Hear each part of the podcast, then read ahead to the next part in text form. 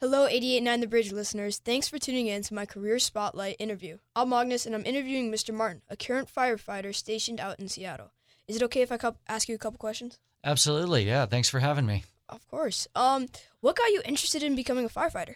Uh, honestly, it was uh, 9/11. I had uh, gone through college and then graduate school, and I was thinking about becoming a physical therapist. And then 9/11 happened. I remember watching it on TV and just thinking that's what I really need to do. And so I just made a, impulsive last minute decision and completely changed career tracks. That, that's awesome. Um, what, what was the process for applying? How, how did you get there? You said it was last minute. Well, yeah. So it's it's a it's it's a long it's a surprisingly long process. Um, there's usually about five different stages of when you apply. There's a written test. There's oral board exams where you're interviewed by a board of multiple people. Uh, there's a physical exam. Uh, there's a psychological exam, and then there's a medical exam where they kind of check your lung capacity, your eyesight, all that kind of stuff. And you really have to pass all of them to make it through. And it, the whole process took about nine months. Wow. Yeah. What are some physical and mental requirements necessary for this job? Well, I think uh, first and foremost would be the ability to remain calm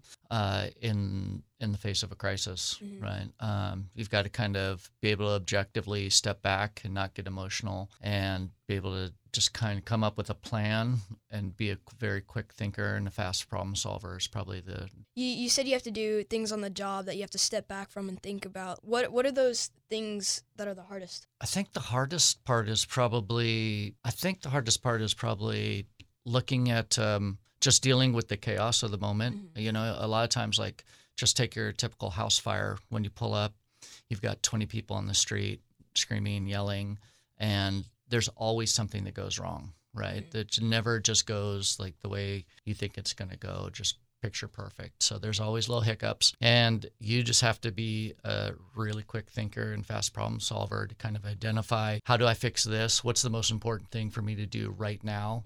And then what's the most the next most important thing?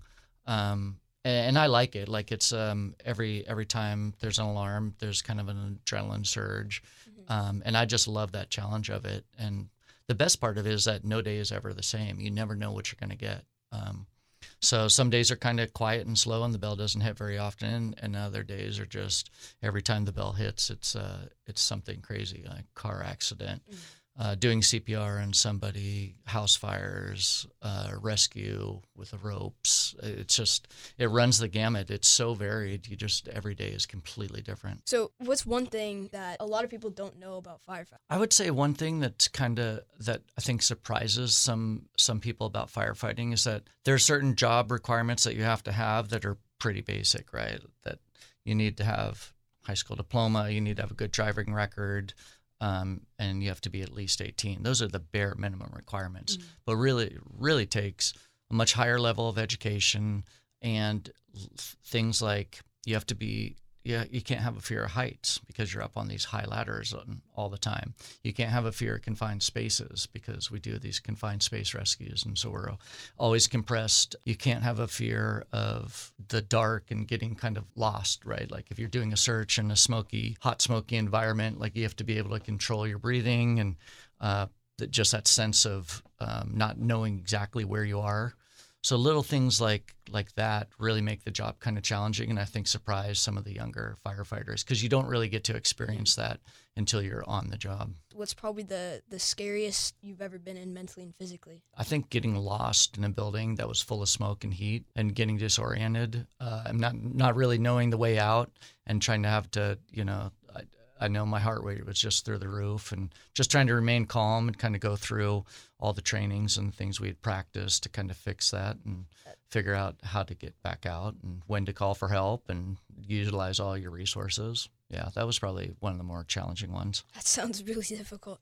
Um, well, I think that's just about our time. Thank you so much for coming in, and I really appreciate the opportunity to talk with you more about your job. Yeah, my pleasure. Um, great talking to you. And uh, if you ever have any more questions, yeah, feel free to bring me back in. I love talking about it. Awesome. Thank you so much. Oh, you're welcome. Back to the music.